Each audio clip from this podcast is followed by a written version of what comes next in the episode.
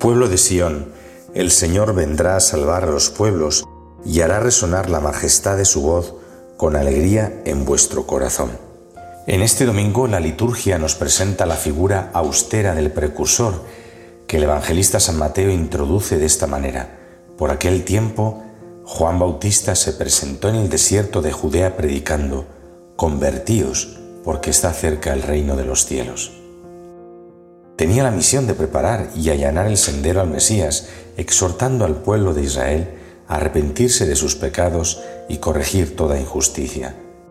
Con palabras exigentes, San Juan Bautista anunciaba el juicio inminente, el árbol que no da fruto será talado y echado al fuego. Sobre todo ponía en guardia contra la hipocresía de quien se sentía seguro por el mero hecho de pertenecer al pueblo elegido.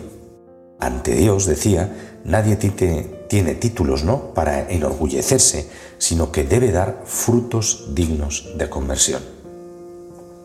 Mientras prosigue el camino del aviento, mientras nos preparamos para celebrar el nacimiento de Cristo, resuena en nuestras comunidades esta exhortación de San Juan Bautista a la conversión.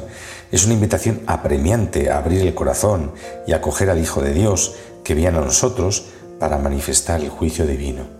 El Padre, escribe el evangelista San Juan, no juzga a nadie, sino que ha dado al Hijo el poder de juzgar, porque es Hijo del hombre. Hoy, en el presente, es cuando se juega nuestro destino futuro. Con el comportamiento concreto que tenemos en esta vida, decidimos nuestro destino eterno. En el ocaso de nuestros días en la tierra, en el momento de la muerte, seremos juzgados según nuestra semejanza o desemejanza con el niño que está a punto de nacer en la pobre cueva de Belén, puesto que Él es el criterio de medida que Dios ha dado a la humanidad. El Padre Celestial, que en el nacimiento de su Hijo unigénito nos manifestó su amor misericordioso, nos llama a seguir sus pasos convirtiendo, como Él, nuestra existencia en un don de amor. Y los frutos del amor son los frutos dignos de conversión, a los que hace referencia San Juan Bautista cuando con palabras tajantes se dirigía a los fariseos y a los saduceos que acudían entre la multitud a su bautismo. Mediante el Evangelio, Juan Bautista sigue hablando a lo largo de los siglos a todas las generaciones. Sus palabras claras y duras resultan muy saludables para nosotros, hombres y mujeres de nuestro tiempo, en el que por desgracia también el modo de vivir y percibir la Navidad muy a menudo sufre las consecuencias de una mentalidad materialista.